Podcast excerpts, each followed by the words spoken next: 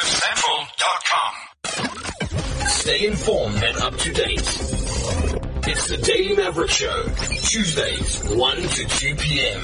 on Cliff Central dot com. Yes, as you just heard, it's the Daily Maverick Show, and for the final time, you're with Jonathan Sinclair. I'm standing in for the whole team, Stilly and Jenny and Simon and John. It's quite a big team. I, I know I'm leaving somebody out there, but nonetheless, I have my very first time, rather, a co-host with me who I've known for many years, uh, Stephen Darge. Welcome to the show. Very good afternoon to you. Yeah, now, just explain your surname. I keep wanting to say Dodge ever since I've known you, and like in my head, I always say Stephen Darge, but it's Darge. That's it. That's it. D A R G E. That's it. Now, I basically just, yeah, just let it roll off the tongue. Darge. Darge. You know, suave. Yeah, you, you, you're quite a, a well-known newsreader on the community uh, radio scene. Yeah. And uh, you've been doing this for a while. You know your stuff. And I actually wanted you to co-host with me a few weeks ago, but of course you were gallivanting the country. Of and, course. Of yeah. course, you know, being a tourist in your own country. I went to a place that I'd never been to before. Mm-hmm. And it's just a fantastic idea. You know, instead of having a trip overseas, why don't you consider mm-hmm. going to a place that you've never seen before in South Africa? Mm, there are left. hundreds of them that people have never seen before. So take a chance, you know. Yeah, and uh, it, it is the first uh, Tuesday of uh, twenty fifteen. We haven't even had one week of this new year. Everyone is still feeling fresh, looking fresh. How are you feeling, Stephen? Are you ready for it? Are you overwhelmed? You know what? It's been a good break, but I think most people are ready to get back into the graft. Mm. I think most people are ready to begin the hard work again.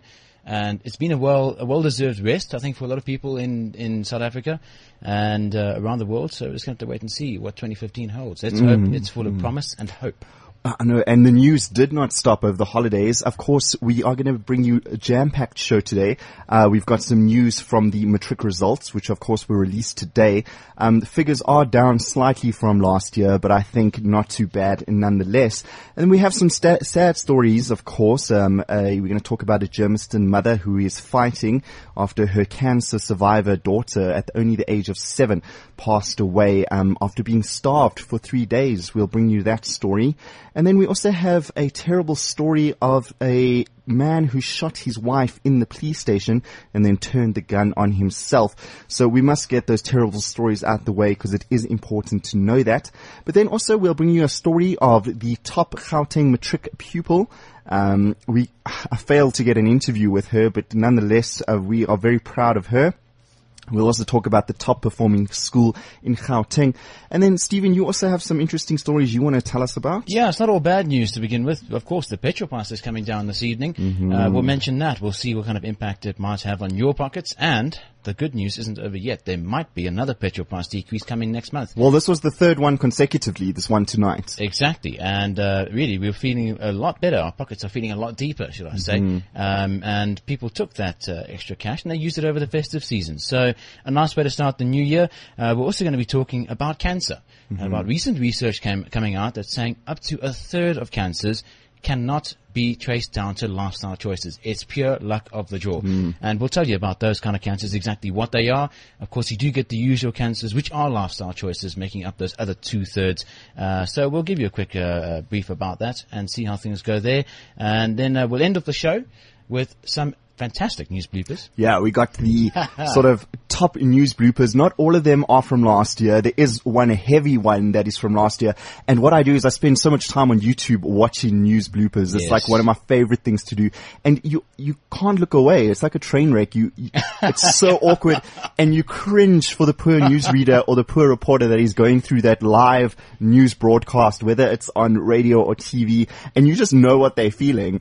You can't escape it. It's like a bad dream when things go wrong on air. Absolutely. So we'll bring you some of those awkward and cringe-worthy clips. And then also talking about New Year's resolutions, we're going to go through a list of the top ten most broken New Year's resolutions. Yes. And I also have some interesting advice from a guy who I think, uh, you know, embodies what, what it is to stick to your New Year's resolutions. Why don't we, um, Why don't we listen to that now and see how we can keep these these goals or whatever it is that you want to call them. Let's hear what he has to say. Make an easy resolution. If you don't smoke, resolve to not smoke. If you're already employed, resolve to get a job. If you're unemployed, resolve to write a book. Be vague. Always write them down in pencil. Never use a pen. Actually, never write it down, unless your resolution is to write down resolutions, in which case get a tattoo of your resolution. Pick a popular resolution. If other people are doing it, it'll be a lot easier to keep. Hey, that's my resolution too. Add, try really hard to, before every resolution. Ask your shrink which resolution to do. Then ignore her advice. She's out to get you. Pick resolutions you have failed at in recent years. Third time's the charm. If you're fat, don't resolve to lose weight. Be true to yourself. Maybe Maybe resolve to become a plus-size model. If you're ugly, resolve to get plastic surgery. That one's easy. Resolve to not die. If you break your resolution, you're in heaven. Win-win. Don't call them goals. Goals are hard. Never tell anyone about your resolutions, especially your shrink. If anyone asks, just mumble, unless your resolution is to not mumble. That would be a dumb resolution. Try to set it later in the year, like June. If you set it in June, it'll be twice as easy to keep all year. My New Year's resolution was to make this video in June. Done and done. All right, that's there the you way. Have it. Yeah, some great advice. And that's kind of how I feel. Like, there were a lot of memes going around before the new year, and one of my favorite one was Robert Downey Junior sort of rolling his eyes back, and I actually shared it on my Facebook, and it says, almost time for that new me, what new year, new me bullcrap. Ah. And it's so true, because we all know in like two weeks we're going to be into our old habits again, feeling the same way. And although it's a new year, it's just another day. You know, Einstein was the one who taught us that time is just an illusion. That's true. So I suppose you have to change yourself, and not just, you know, your New Year's resolutions. They're not going to last unless you change within yourself. Yeah. Yeah. The main thing is, of course, that it's willpower. It's all about willpower, mm. being able to keep those resolutions and keep on going with them. And remember that one day down of that resolution is one day towards the end of the year, one day closer to that goal. Uh, so we don't exactly agree with everything uh, that was said on that clip there, but things like working out, going to the gym every day. You know, if you've been going every day since the beginning of the year, you've got six days under your belt already. Yeah, only what, three hundred and what, sixty-nine? More? Yeah, fifty-nine more. three hundred fifty-nine more days. But you're well on your way. You know, you're well on your way. But something that is exciting today, Stephen, is of course the matric results coming yes. out. Now, before matric results came out today, there was a lot of controversy, all the cheating that went on, predominantly in KwaZulu-Natal. Apparently that was the main province for cheating. And at times, markers were dealing with like up to forty papers that literally had word for word the same answers. So it was quite a serious thing. thing. But apparently we didn't do too bad, and being in Gauteng, we were the top performing province. As always. Yeah, it's no surprise, uh, considering our economic power, I suppose, and that yeah. really does, you know, um, have an impact on the education.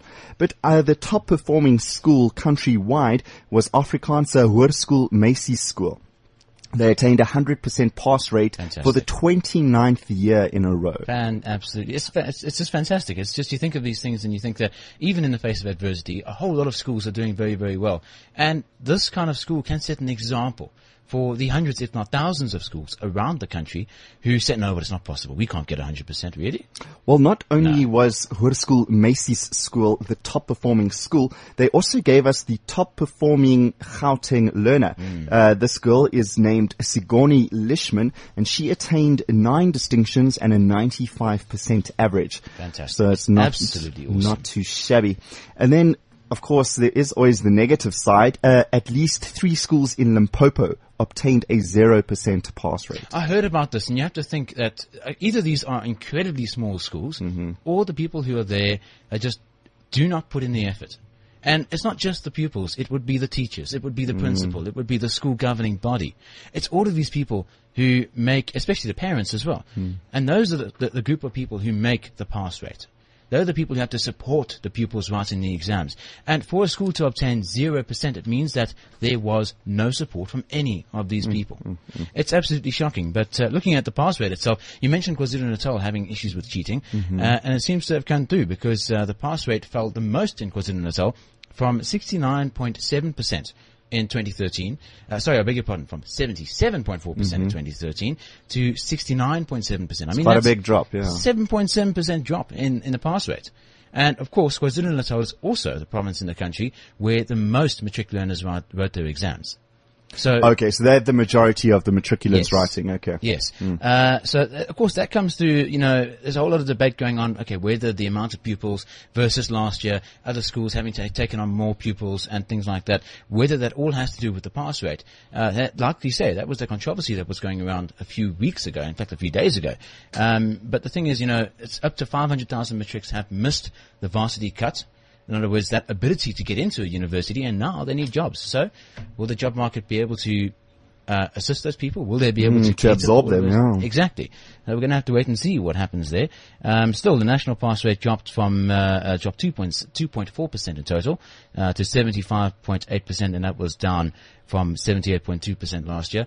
Now, some are saying that drop is because last year they were putting through uh, grade elevens who hadn't actually passed into matric. Yes. So some are saying that that is the reason why it's dropped that two point, what is it, two point four percent? Yes. Ugh. I, it's kind of serious. I mean, two point four percent doesn't sound like a lot, but if you actually look at that in numbers, mm. how many matrics are that that failed? You know what I mean? Absolutely. I, I believe that they were up to something like uh, eight hundred thousand matrics who wrote the exams this year, and two point four percent of that, it's a decent number when you look at that kind of thing. Uh, and yet, of course, the other thing is that we need to remember um, that there are the bright stars out there. And I'm talking about the Afrikaanse Hoër Meisieskool. They are, they're a bright star, and they, they can motivate other schools. We can do this. And this is exactly what they want to do. What what Basic Education Minister Angie Motshekga was saying yesterday is that every single school has the capacity to do well. It's all about putting in the effort, all about having that additional support. Well, let's listen to what Anne Oberholzer, well, I can't say that, Oberholzer, hey? There you are. You're a bit Afrikaans. Anyway, she's from the I E B. Uh, let us hear what she has to say about this year's matric. Clearly, when you go into the business world or when you go into the world of work, the importance is around being able to apply knowledge appropriately. So we believe that we do prepare learners to understand that you can't just learn something and expect to be able to cope in life. You have to be able to analyse the situation you're in, what is it demanding from you, and how do you work with the knowledge. Pass marks are legislated, so thirty percent, forty percent, whatever the case may be. fifty percent in certain subjects if you want to get a bachelor's degree pass. If you get a thirty percent pass, it doesn't in any way um, give you access to university necessarily, because in order to get to university, you have to get a minimum of fifty percent in at least four of your subjects. If thirty percent means that you can recall knowledge and that's all you can do, then we know that the kind of job you're looking for is not going to be a job that requires an interrogation of of answers or concepts. We do serve predominantly the independent school sector, but interestingly enough, not only rich schools. So yes, there are the Rodines and the Saint John's um, and the schools that, that are traditional, long-standing independent schools. But we have two tiny little schools in Umtata that are independent schools. They serve a predominantly um, middle-class um, community there. And we have other schools around the country, uh, in rural areas, um, Northern Natal, in, uh, Natal Interior, Greytown and so on, that are not rich schools. They, they are schools committed to excellence in education. The results this year are predominantly in line with what we normally get. Our, uh, our pass rate is ninety-eight point four. Last year it was ninety-eight point five. So these are top performing schools who are keen to continue to do well every year. This year there's a slight increase in our percentage of passes for university entrance. Last year it was eighty-five, this year it's eighty-five point five. The advanced program courses are not part and parcel of the National Senior Certificate. They're extension courses um, that go beyond um, the matric. In fact, we, we've had them internationally benchmarked and they are equivalent to the A-levels in the U K. All right, so that was Anne Oberholzer from the Independent Independent Examinations Board, listening what she had to say about the twenty fourteen matriculants. Um, I'm sure many of them are relieved. Uh, some are probably not as happy, maybe needing some sort of support. Let's just hope that there aren't any cases of suicide like there have been in the past. Stephen, I'm sure you remember that story of that girl who was actually incorrectly informed that said that she failed. Mm. She ended up trying to commit suicide, but in fact she had passed.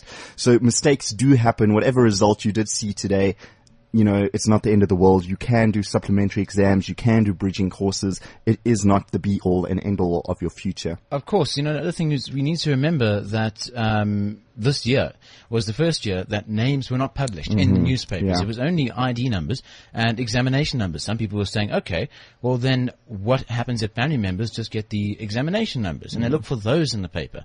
Fine, that's fair enough. But it's a lot easier than looking for – it's a lot more difficult, should I say. So a lot of people could be told that they're failed, meanwhile the person looking for them actually just missed their number. It's possible. Yeah. It's certainly mm. possible, you know, if your name doesn't appear there, oh my lord, what am I going to do now? Mm. And suddenly this this realization that I can't go to university or I need to repeat matric or, or whatever, it comes through. Not to say that's a bad thing, because you'll remember the, the protest in Kuruman in the free, in the Northern Cape, uh, where the residents were trying to get governments to build a road between Freiburg and Kuruman. And during that protest, they stopped children from going to school. Mm. Schools were closed for months, literally months, in the Kuruman area. Now, those matrics have been accepted to do the supplementary exams, which come through in February and March. And those kids, being clever and being having common sense, they've said, we're not going to be prepared for it. We would rather redo the whole year. Now, these are kids who have faced adversity, and they're going to say, we're not going to be held back. You know, we're not entitled to anything. We would rather put in the hard work ourselves. So if you didn't make the cut this year, fine, go back and do it better.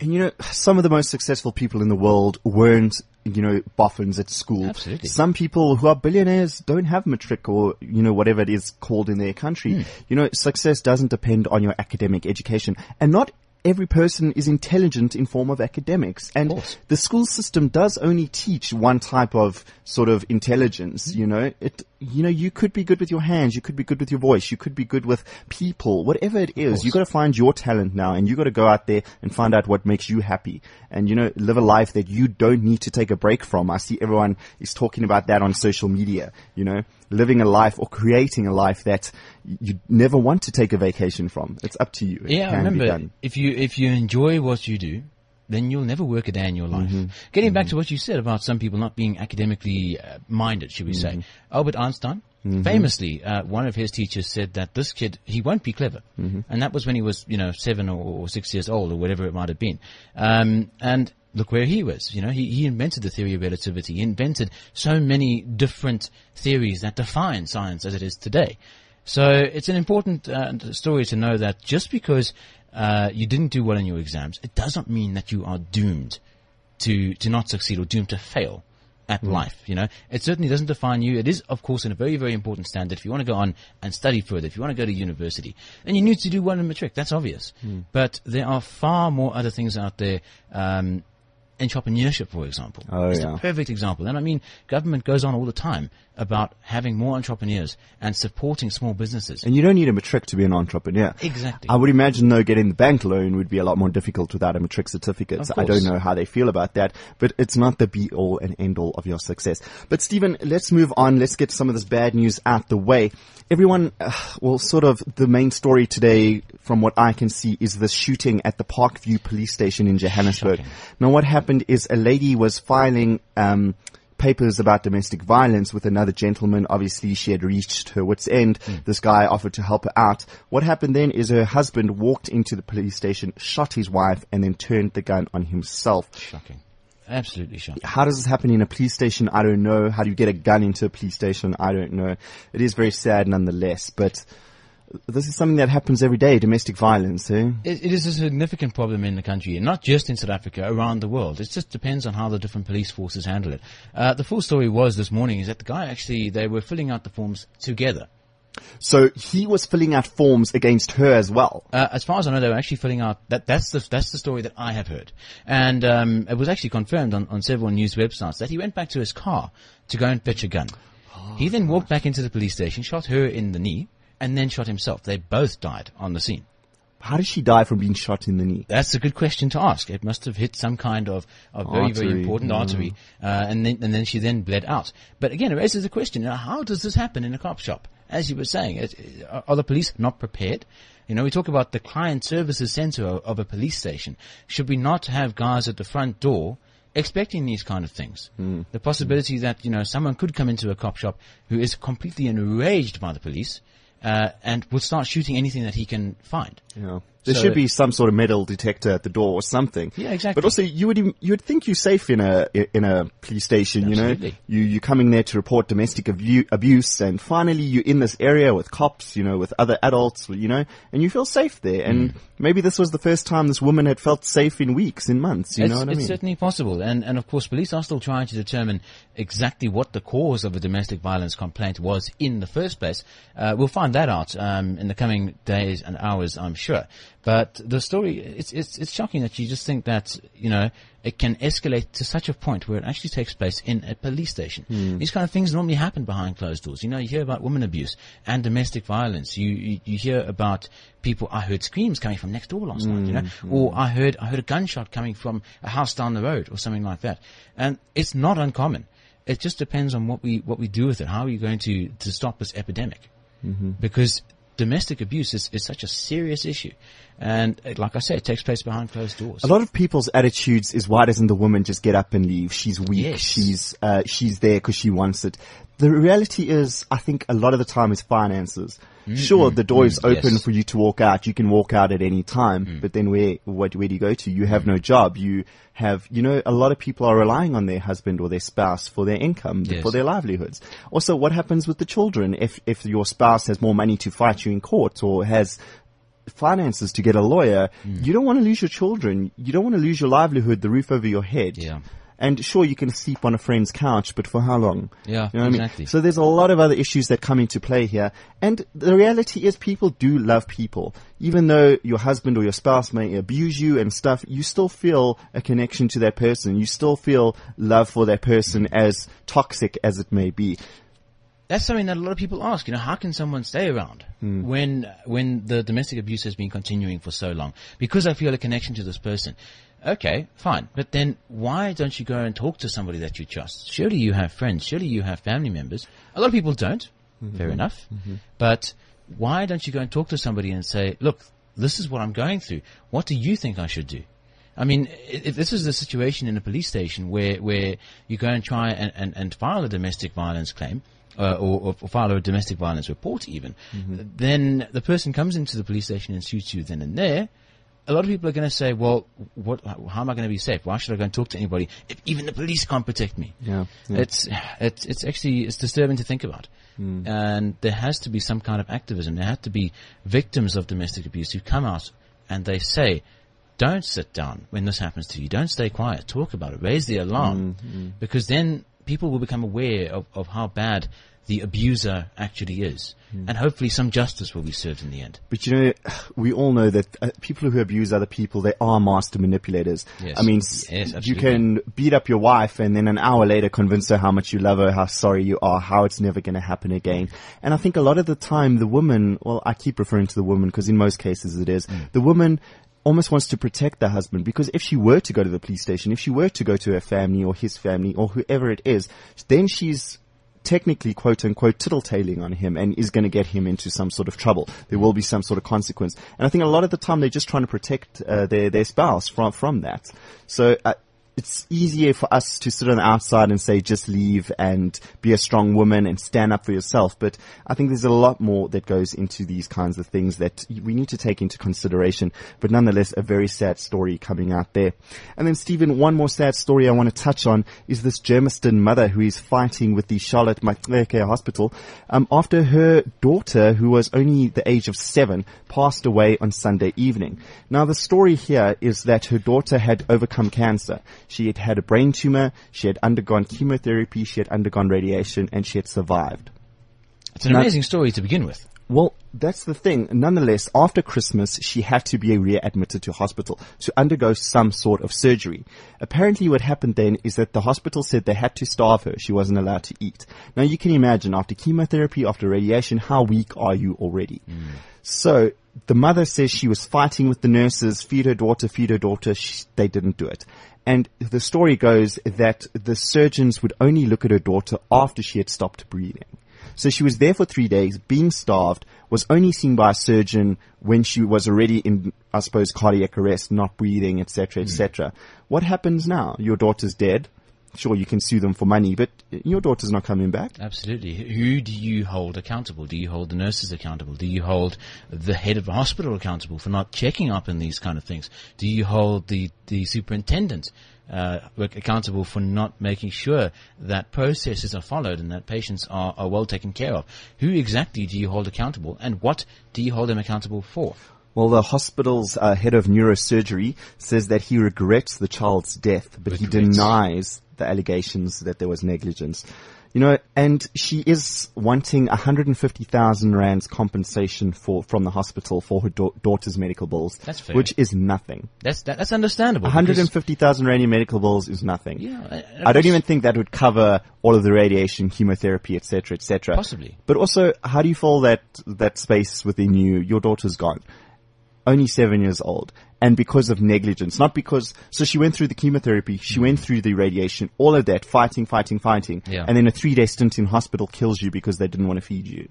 It's, it's such a terrible story. It is, it is. And it, again, it shines the, part, the spotlight on hospitals in South Africa, um, in public hospitals in particular, and, and whether they are holding, uh, holding themselves accountable to standards. Because we as the public, we shouldn't have to hold the health department to, to particular standards. The department and its hospitals should be doing them, should be doing that themselves. Mm. They should mm. be saying, we need to have the highest standards in the world. We need to have the best patient care in the world. And it's unfortunate that we have to hear stories like this in order for the spotlight, the, the spotlight to be shone on these kind of issues. Mm. And it's, it's even ter- terrible that these kind of issues have to happen in the first place. Mm. Uh, why do we not have, um, uh, people who go, like health M E Cs, for example, who mm. go, go around to hospitals on a regular basis to go and find out about these kind of things? And uh, the, these are the cases that we hear of. I mean, these are people who have the knowledge to run to the media, yes. who have the connection maybe. I'm sure out there in rural South Africa, there are people passing away, I don't want to say daily, but stories we don't hear about. Mm. And also, I suppose there are some good stories coming out of our medical, uh, you know, our medical fraternity or of whatever. Course. I'm sure there are good things happening, but it is the bad ones that the spotlight gets put on. And I don't know how we deal with it, because I'm sure in two weeks there's going to be another story and this one is just going to blow over. Mm. You know, so it is very sad. And you feel helpless. What do you do? That's exactly the thing. It comes down to, to, unfortunately, it comes down to politics in the end. It comes down to using your vote as your, your, your voice. Yeah. It comes down to saying, look, we're not happy with the state of affairs. Um, the local government elections are coming up. You know, if you are sick of the way things are being run in your particular community, whether it is run by a political party versus another political party, speak. Use your vote and say, we're not happy with this. Change it. And that's the perfect way to do it. Um, to actually have protests and things like that going on and, and saying, we're not happy with this, that's a great way to shine a spotlight on it now and to put pressure on officials and say, we want changes. We don't want it after the elections. We want them now. Mm. Um, but again, it doesn't oblige those people to respond. It's, it's sad. It's a reality, unfortunately. That's, that's the main thing that we have to work out. We have to try and f- figure out accountability. This is exactly what we were saying just now. Whether Uh, we can make somebody accountable for these particular uh, mistakes or alleged negligence and things like that, whether people can be held accountable for that, who can be held accountable, what kind of results are we wanting to see here. Mm. Um, and I think the best result we wanted to see is higher standards. And, and nurses who, you know, if, if the story turns out to be true, you know, if it does go to court and if there are negligence claims that are proved, um, there's going to be a, there's going to have to be a radical overhaul of perhaps even nurse training, even though our nurses are so highly sought after overseas. Mm. Nurses, because they deal with every kind of problem there is. Exactly, yeah. exactly. So, again, it makes you wonder, you know, do we need more training? It doesn't come down to the kind of person that these nurses are, or maybe they were following protocol. You know, you have to look at both sides of the coin. Mm. What What was the other side of the story? We're going to have to wait and find out if it does come out in a court case. Hopefully, we will, we will be able to hear both sides of a story on this particular matter. Mm. Anyway, let's turn to something a little uh, lighter. I've just yes. got one more story here I want to bring you, Stephen. And women are going to be really happy about this one. Apparently, they have more brain cells than men. Now, the story goes that you should leave the smelling to women. And this is a study published in the Plus One Journal. And it suggests that women have a finer sense of smell because they have more brain cells. Now, I don't know. Is how do you feel about this? Women, I've noticed in general, do have a finer sense of smell, mm. and they can also see more colors than men can see. So, like, a guy will be like, that is green. A woman will be no, like, teal. There we go. But yeah. apparently that is a fact, that they can see, uh, I think it's like more than a hundred different shades more than men can see. And there is some biological reason for that. Mm, mm. But oh. you, you've heard of the research that came out a few weeks back about, it is now being scientifically proven that men's brains are bigger than women's brains. And that is, it is actually a scientific fact. It, the studies are there. It has been proven.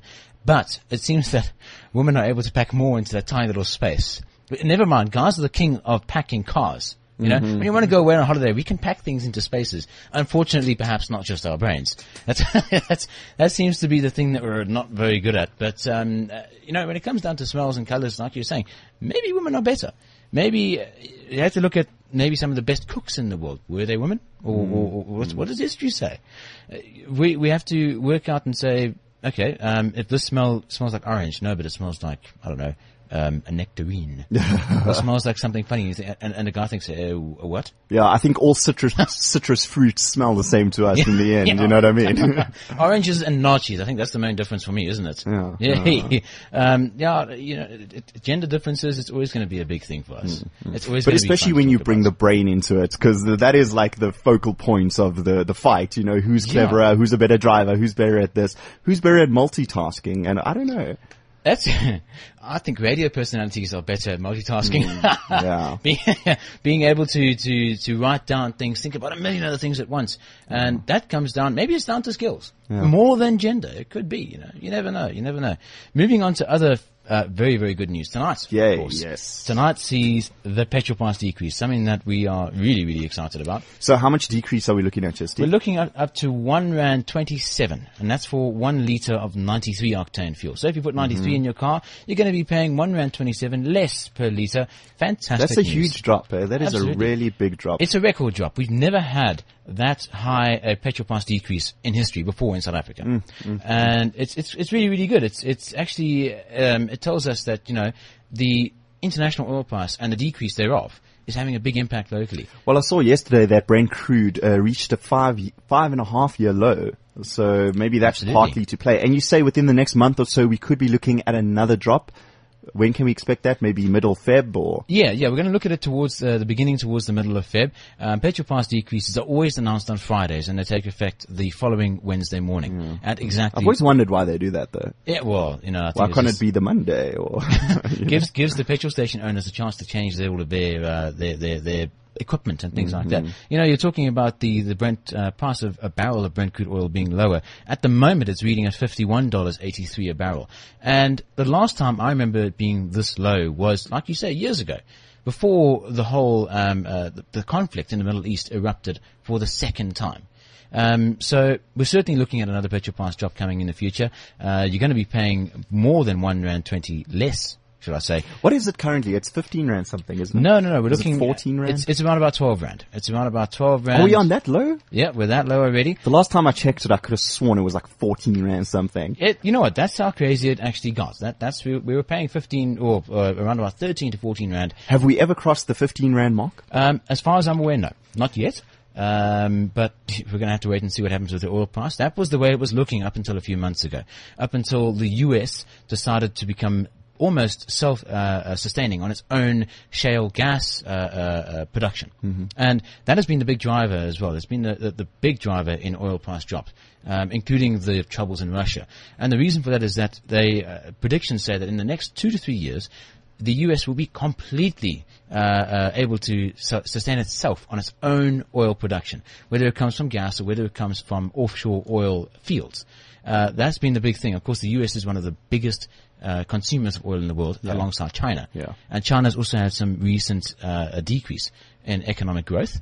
So that's having a big impact on it as well. Um, yeah, but how can America be, if you think about it in terms of population, I think America's population is currently at like three hundred and something million, whereas China's is over a billion. Now, how do you get it in terms of numbers? Yes. How many is each American? How much fuel or energy is each American using as opposed to the Chinese? You know, when they have a population of over a billion, you can yes. understand why they're one of the main users. Of course. But America, what is your excuse? I think it's more because of the cars, um, and, and the kind of industries that they have around there. It is a very, mm. very oil intensive industry. And that comes down to, to the US's decreased consumption of oil because they are, they've now got electric cars everywhere. Mm-hmm. You spend a typical day in New York City, you will see electric cars by their dozens. Where are these? Where, where do they recharge? Most of them recharge from normal power sockets in the U S. Um, and what powers those power sockets? Coal-fired power stations. So that's a whole nother argument completely. Mm. Um, some of them are oil-fired. And that's where the, the, the decrease in consumption comes from. Because if you need less uh, uh, power to, uh, sorry, less oil to uh, uh, use to power your cars, mm-hmm. you can redirect that oil to be making electricity and then powering your electric cars. And electric cars use more energy, or sorry, less energy per se, mm-hmm. than an oil-powered or a, a petrol-powered car. So, you know, that's where it all comes from. And, and of course, they've, they've, uh, the U S has become really, really conscious of the the environmental issues that they're dealing with. Um, nonetheless, it does mean that uh, we are going to have a, a, a decrease in the petrol price here. The reason why we're not seeing a bigger decrease, though, is because the rand is fairly weak. Yeah. Um, so versus the whole U S, the other currencies in the world. Uh, if the rand was stronger, we could be seeing, we could have actually seen more than a two rand drop. Mm, and petrol mm. this particular time around. So we're going to have to wait for the economy. I wonder if we'll ever get it below ten rand again. I doubt it, though. Uh, yeah, we might. We never know. We might. Uh, depending on how things go in the Middle East with the oil prices and OPEC mm. and those kind of guys uh, uh, having issues and, and having this price war, mm. as has been predicted. Um, we could well see the petrol price falling under ten rand in a few months. Uh, we could even see a barrel of Brent crude oil going back to thirty-five dollars a barrel, as it was mm. about seven or eight years ago. So, you fingers know, crossed. As a kid, I remember sitting there, and uh, my grandparents and my parents would always discuss the petrol price, and you know they moan about it. And, and I remember my grandfather being so angry that the petrol price was going to hit five rand a liter. Goodness me, um, what a travesty! Those days are long gone. And he was like, "Yeah, you know they'll get." Get their five rand a litre, you just won. It's true, Bob, they did. Exactly, exactly. No, we, we've paid a lot of money. And, mm. and the other thing, of course, comes down to that South Africans, they travel a lot more. We use a lot more petrol uh, mm. because of the distances between where we work. You know, you find somebody living on the East Rand yeah. who works in the West Rand, or somebody mm. who lives in the South and works in Sandton. That's mm. a decent distance to drive every single day. Mm. So we're using a lot of petrol. I mean, some people um, on this very radio station live in Pretoria, mm-hmm. and they travel here every day. So those are the kind of people who are filling up their cars, maybe yeah, twice, even sure. three times a week. Yeah. So for those kind of people, it's going to have a huge impact on their pocket. I worked it out. I'm going to be paying seventy rand less. On a tank. On a tank of petrol from tonight. That's awesome. Two Is beers. Yeah, woohoo, fantastic. Score. Score big time. All right. Now, Stephen, you wanted to bring us a story about cancer. What's going on yes, there? Yes, that's a big, big story that's been coming out. Recent research indicates that up to a third of cancers uh, are purely luck-based. Uh, okay. That's, that's very, very interesting. Interesting, you know, you think cancer comes so out. So two-thirds of cancers are caused by lifestyle choices That's and exactly genetics. It. So smoking, lung cancer, uh, you also mentioned stomach cancer is a big one in terms of lifestyle choices. Yes. But then the others in terms of brain tumors and things like that, those really come down to luck of the draw. Absolutely. You know, looking at, at uh, it is lifestyle choices. So if you drink a lot, you might be more exposed to the possibility of liver cancer uh, or stomach cancer or something like that. If you smoke a lot, you're going to be looking at throat cancer um, and in some cases even tongue cancer. Um, you know, you hear of emphysema and things like that. That, can, no. that all comes down from lifestyle choices. But, yeah, that that's the research. Two-thirds of cancers, modern-day cancers, um, they are down to lifestyle choices. But things like brain tumors Um, and other like head and neck cancer and things yeah, like that. Yeah. They are completely luck of the jaw, maybe down to I suppose these genetics. are these are those stories you hear of this person who never smoked, never drank, yeah. exercised, and then at the age of fifty or whatever it is, they get cancer and yeah. pass away. And you think, how can it happen to that person? Yeah. But I suppose lowering two-thirds odds, I mean, by living a healthy lifestyle is not too bad. Absolutely. And it comes, again, it comes down to, to making sure that you live a healthy lifestyle. That one-third, it does not give you the, uh, the chance, yeah, I can go out and smoke all I want. Mm. Or I can go out and drink all of our, all I want. It just relates to particular kind of cancers. Other ones there, I mean, ovarian cancer, testicular cancer. Mm-hmm. Um, those are the kind of things that we just really have no control over, except for early detection. And being able to have them treated and things like that. Something which really scares me and which lately I've, well, the last few years I've become aware of is H P V. Yes. And you know, when you go, uh, and you, in school or wherever it is and you hear about sex education, mm. they always are harping on about H I V, et cetera, et cetera. But H P V is something that's so serious and it's, especially for women. It just, the guy doesn't even know he's a carrier of H P V. Uh, and then years down the line, the woman gets ovarian cancer or cancer of the cervix, and they don't know why. Then you've got a big issue. But you can get uh, women vaccinated for that. And, of course, it also leads to throat cancer and things like that from oral sex and stuff. Yes. So H P V, I feel, is something we're not really speaking enough about and not uh, many people know about. Mm. I mean, I know what it stands for and all this, and I know... you know, what it can cause, but I don't really know what it's about. And it's a serious thing that I think we need to start looking at. Absolutely. You need to get yourself tested. That's the main thing. You know, it's not just H I V tests. Uh, governments and, and organizations around the world, they, they harp on a lot about going to get yourself tested for H I V. It's not just that. Go and get yourself tested for chlamydia. Go and get yourself tested for syphilis and a mm. host of other sexually transmitted infections, including, mm. as you said, H P V. Sometimes you might not even know that you have it. But that's the scary thing, is the guy, who I think in most cases, who's the carrier, mm. has no effects at all. He doesn't even know it. Yeah, yeah. And then it's the chick who two, la- two years later, or whatever it is, after the relationship is probably ended, mm. is now dealing with cancer of, you know, her nether region, which, yeah. whichever part of it, you know, is affected. It's really something serious. But now, Stephen, just before we go into our news bloopers, some of the funniest things I've ever heard and seen, let's talk about the top ten most commonly broken Uh, what are we calling them? New Year's resolutions. Yeah. So, of course, obvious one. Obvious, obvious. Lose weight and get fit. Ha. Have you ever had a year where you were not going to do this, Steve? Uh, you know what? Uh, actually, I have. One yeah. year that I decided to give up. Yeah. I just decided, no, it's not going to happen. It just won't happen at all. Um, and then you decide, no, well, actually, maybe this year I'll give it a try. Next mm-hmm. year I didn't put my back into it because I may have given up halfway through the year. I mean, what about yourself? I don't think I've ever lasted to halfway through the year. Definitely get fit. I've never really had a problem with weight, but definitely getting fit is something uh, I've always wanted to do. And every year I'm like, this is my year, you know. This is the year to do it. But we'll wait and see. Then coming in at number nine of the most commonly broken New Year's resolutions is quit smoking. It's a big one. And we mm. just talked about cancer. You know, it, it can really, really have a big impact on your lifestyle. And it's something one day at a time. We were talking just now about working out, you know. You're six days into the year, you've got three hundred fifty-nine days more of, of your resolution. But but smoking is the one that's really beneficial because you've heard the stories about how even days after you stop smoking, your health improves significantly. And fifteen years after you've stopped smoking, you have the health of a normal person. But, you know, it's easy for non-smokers, again, to say quit True. smoking when True. apparently nicotine is the most addictive substance in the world. So this beats out heroin, crack cocaine, uh, even methamphetamine. Alcohol? Yeah. Nicotine is the most addictive substance in the world, and yet it's legal. So that just shows you how crazy that is. And it must be really tough for smokers to stop smoking. There are plenty of products out there, and some of them do seem to be a bit fun kong. You know what I mean? One time somebody gave me, you know, that gum that you buy at the chemist. Goodness. And that, that nicotine gum. Yeah. It is the most disgusting thing I've ever tasted. And it's not even like proper chewing gum. It's like chewing something hard. It is horrible.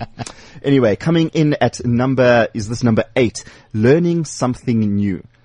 That's an easy one. Yeah, I suppose we learn something new every day. Yeah, exactly. And it's not just, it's, it's not a big effort that you need to make. All you really need to do is just, you know what? The internet's such a big, a fantastic resource. Yeah. Just go on, just have a quick read. It's on read. the tip of your fingers, yeah. Exactly. You've seen something, you're driving around, you've seen something on a billboard, maybe a word you don't know. Go online, search it, define this word. We take that for granted, hey? Exactly. We take all that knowledge for granted. Uh, at number seven, eat healthier and diet. There we I suppose are. that goes in with our first one. Yes. And then this is a big one. At number six, getting out of debt and saving money. That one's not that easy. Yeah. It's unfortunate. It's really, really unfortunate. And it takes some financial smarts to do that one. It's mm. a very, very good resolution to have. That's obvious. Um, There's something about forgetting that you have the money there. Yes. It's like, you know, when you always know how much you have, then you you budget with it. Mm. But if you could just put it away and forget about it, which is easier said than done, you know, maybe you could get somewhere. My mom started saving for her retirement when she was twenty-one. That's when she took out her first retirement annuity. All and those years. Uh, is she near retirement now? She's near retirement. She's getting there.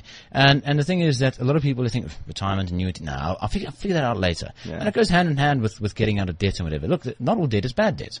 A debt on a house, yeah. which is an appreciating asset, which, which basically increases in value, that's not necessarily a bad debt. But debt on a car, an expensive car, which mm. depreciates every the moment day. you drive it off the, the floor, it's exactly. lost twenty grand or so. Exactly. So the easiest thing to do about uh, about getting through this resolution, I would say, is to simply say, okay, um, I'm not going to buy this. I'm not going to buy that new P S four game. Mm. I'm not going to go out tonight and spend five hundred bucks. you know, uh, on a on a dinner or a couple of drinks mm. or something like that. Rather put that money away, because debt catches up to you faster than you think. How do you feel about saving even though you have debt? Do you get what I'm saying? So you could yeah. have your Edgar's account and your Woolworths account and all these things to pay off, but then still saving money, is is that a way to go? Or should you should you pay off all that debt and then start saving? You should do both. You should do both. You should. You should. You should say, okay, um, you need to look where it gets to a situation where you are just struggling with money. You're struggling, you know, the debt is now this huge mountain, the size of Everest, that is now really about to fall onto you. You need to put all of your available resources to paying off that debt. Mm. But where you've got a small amount of debt that you know you can pay off while putting some money into savings. So mm. you've got that five hundred rand that you would not have spent. That you, you, instead of going out, you stayed at home, you watched a D V D, you had a pizza, something like mm. that. Uh, take that five hundred rand and say, okay, I'm going to give, I'm going to use three hundred rand of that five hundred rand to pay off my debt. And I'm going to put away the other two hundred rand, earn some interest on that. Yeah. That's a good way to go about it, I would say. Um, just depends on everybody's unique financial circumstances. All right, then, Steve, coming in at number five is spending more time with family and friends. I All think right. this is a good one, yeah, hey? Yeah, absolutely. You know, you have to, you have to think that, again, relating back to that cancer story, a very dear family member of mine found out recently, or earlier, late last year actually, um, that they had cancer. Oh, and it was, uh, luckily it was caught in time. Mm-hmm. Very, very luckily it was caught in time.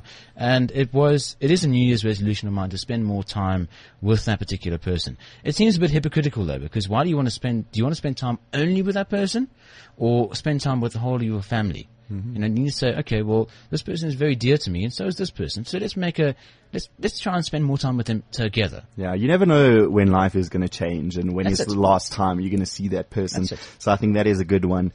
Uh, then coming in at number, what is this? Number five, traveling to new places. Or rather, this is number four. Ah. Yeah. Mm. Most commonly broken New Year's resolutions. So I suppose you want to travel everywhere, but life catches up. I mean, you may be saving for your end of year trip, but there then, when, you know, your car breaks down or whatever yeah. it is happens, there goes that money. Yeah. It, again, you know, you have to, you have to sort of work out and say, okay, um, I need to, you know, I'm not going to go out. Let me put some money towards that. Hmm. And, and you need to try and keep that fund going. You need to try and earn that interest every single month. Hmm. And then at the end of the year, you might say, okay, sweet, let's go. Hmm. But that obviously, like you said, you know, if, if you have a car that breaks down, you need to. Yeah, your priorities. Exactly. You know what I mean? All right, Steve, let's get through this list quick so we can get to our news yes, bloopers. Best part, best part. Um, number three, being less stressed. Hmm. How do you plan to be less stressed? Because stress is all about the spontaneity of it, that stuff gets sprung on you and you have can't a really, yeah, you can't plan to be less stressed. I suppose you can plan to deal with it better, I suppose. That's a good idea. That's a very good idea. Something that you can try. All right. Coming in at number two of the most commonly broken New Year's resolutions, I want to volunteer. That's an easy one. You can use your time. Go do, go to an animal shelter. Go to the S P C A. Mm. Go to these numerous other non-profit organizations and lend some hands, you know, mm. for animals in particular, because they have, they don't have a voice for themselves yeah. and for yeah. people as well. It's, it's a simple thing and it makes you feel better about yourself. Hell yes.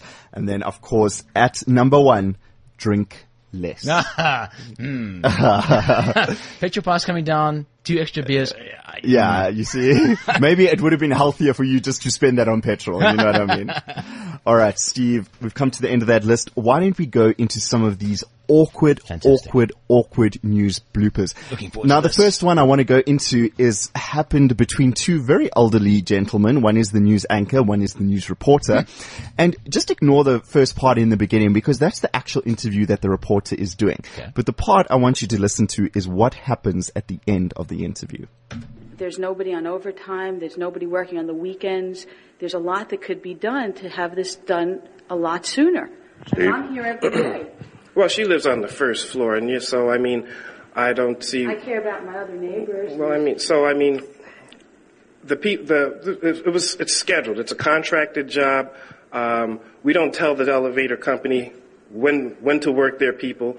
They submit a, a schedule to us. They said they could do the elevator in six weeks. So all we're all all we're trying to hold them to to is is meeting their deadline. Um, as far as working, doing elevator repairs six, seven, eight o'clock at night, I don't see that as being a typical process. Nor do I is it a typical process to right, be we, working. We've got to go now. I want to okay. thank you both. Thank, thank you. you. All right, it's back to you, Jim. Ollie, uh, don't let her go away. This uh, that, that's uh, what. Does she have a response to that? Is she still there? What's that? Did, did the lady just leave? Yeah. Oh, that's too bad. We should, we should have kept uh, that discussion. She's back if you want her. Yes. She heard you. Yes. What would you like to know? I w- I'd like to know a response to what the gentleman said. The gentleman's a very effective spokesperson for the for the company, but uh, obviously the people who live there are not satisfied with his explanation. Right. So what do you want now? Well, if I have to teach you how to be a reporter, Ollie, I'll do that later. Oh, why don't you do that later, Jim? But I think the lady expressed herself, and uh, you're not here, you're there. Would, is there any question you'd like me to ask her? Uh, no, I, I, I'll, I'll give you lessons on how to become a reporter later. Well, I'll on. give you some lessons on how to be an editor, because I was your boss once. Yeah, you were, and are no longer. How did that happen? Uh, well, I don't Here's Aaron Abel-DeMillo. Hey, good morning, Jim. We are live. All right. Now, that yes. that got awkward very quickly. But I can see between these two guys is that there's some history going back there. Like he says, I was your news editor previously. Yo, and he, oh, yo. I'm going to yeah, I'm gonna, I'm gonna throw you. That was getting to the point of physical violence. Let's see each other in the newsroom next time. straight, straight, straight, straight. I love watching these things on YouTube. They are so cringeworthy. And you almost feel sorry for them. You want to, like, be there. Just give them a hug. Want to reach into the computer screen. Just be happy. It's live on air, and what can you do about it? How do you stop from looking like a tit on air? Anyway, now this one, Stephen, this happened very recently. It was one of the top ones from last year, and it is with Samuel L. Jackson. Mm. And I don't want to spoil it too much, but it gets a little racist where, you know, sometimes, uh, you know, people think that all black people look the same or whatever it is. And this poor news anchor confuses Samuel L. Jackson with another actor, and Samuel L. Jackson is so insulted that he keeps on about it. Let's have a listen. I, I tell you what, working for Marvel, the Super Bowl commercial, did you get a lot of reaction to that Super Bowl commercial? What Super Bowl commercial? Oh, you know what? I've admit my mistake. I, you know see, what? Well, see, you're, you're as crazy as the people on Twitter. Right. I'm not Lawrence Fishburne. That's my fault. Oh, I know boy. that. That was my fault. Uh, my mistake. You know what? We uh, don't all look alike. Father, you're exactly right. All black and famous. You are guilty. All look I am. I. I am guilty. Um, I, next question. I am guilty. He thought you were Bob Dylan. Right. That's right. You're the entertainment reporter. I know. I'm done You're the wrong. entertainment reporter right. for this station. Vlog. And you don't know the difference between I know. me and Lawrence Fishburne. My my mistake. Uh, my mistake. I apologize. Uh, really, my big mistake. Let's talk about. That must be uh, a very short line for your job. I'll say there. No. It probably would not be hard to get another person to sit right here. Let's talk about Robocop. Oh, hell no. Really? Oh, really? Oh. My, I apologize. My, I'm the other guy. But, I'm the other guy. The other one. What's in your wallet? Right. Yeah. That's it. I'm exactly right. There's more than one black guy doing a commercial. There it is. No question about that. Uh, I'm the two... what's in your wallet black guy. Okay. He's the car black guy. There it is. Morgan Freeman is the other credit card black guy. You only hear his voice though, so there. you probably won't confuse him with yeah. Lawrence Fishburne. You're exact. You're out. You're one hundred percent right. Uh, to Robocop, there's you a heavyweight fan? black guy that's like putting cash down in the seats in a in a baseball stadium, but he's also the black guy that turns off the house, the water, and the lights when his kid tells him the house is cool. Right. I'm not that guy either. Do we want to do a list of all the people that you're not? And I've actually never done a McDonald's or a Kentucky Fried Chicken commercial. I know that's surprising. Right. Fair enough, fair enough. Oh, man. Uh, to the original... And I'm the uh, only black guy in RoboCop that's not a criminal. Okay. Other than Michael K. White. Tell you what, it's obviously a great cast, and this director does have some extraordinary critics. As, as, you as do you... know who they all are, though, right? Yes, I do. I mean, just in case they have some of them on the show... Do some work. I won't make the same. Do some research. Make sure you don't confuse them with those other white actors that are out there. This is a well-deserved spanking. Thank you for it. Uh, All right, oh. so that was uh, Samuel L. Jackson giving a news anchor a piece of his mind. He really was insulted, and he's really making the point that not all black people look alike. And I, I feel so sorry for this guy because he is the entertainment reporter for that station, and. As he tries to move on with the interview, Samuel L. Jackson is but like, no, no I'm the other we are going to talk about this. We are going to talk about this issue right here. Now, this one I really like. This poor, this poor woman cannot get her wording right. Let's hear how she stumbles through it. It's a, a sausage competition that I judge. Oh, In, like, sausage eating? Yeah. Oh, nice. Yeah. King of the Kielbasa.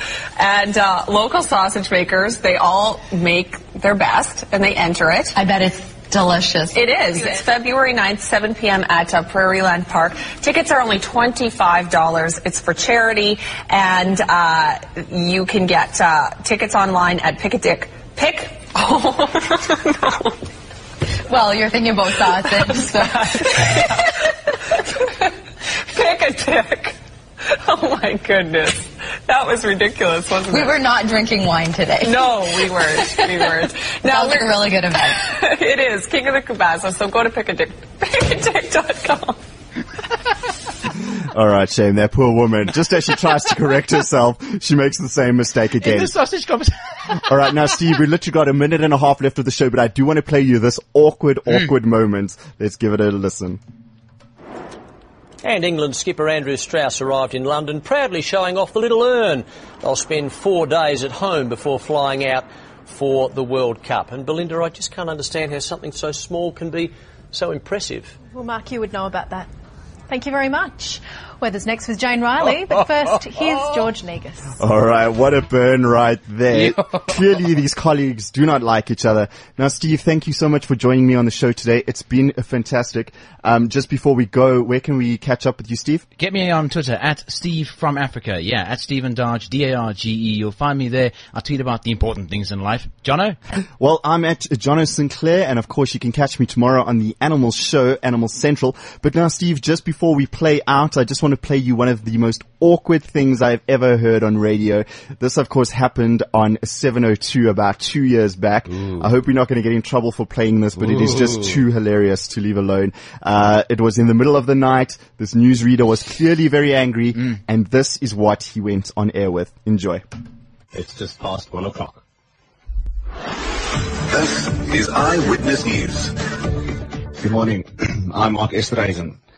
Racism, f*** the pigs who killed Andre Stantane, f*** the Avia beer, f*** racism, we are all wild animals meant to live free, f*** capitalism, f*** fascism, f*** this f***ing wage slavery, graveyard shit, f*** domestication, f*** my dilemma, f*** the state, f*** perpetual economic growth on a finite planet. This is the only f***ing planet we have. If you don't agree with me, please see my blog, mark esterhuysen dot blogspot dot com, peace, love, respect, anarchy. Follow me on Twitter, Mark Esterhuysen. You can see me on Facebook as well, Mark Esterhuysen. The Daily Maverick Show on cliff central dot com.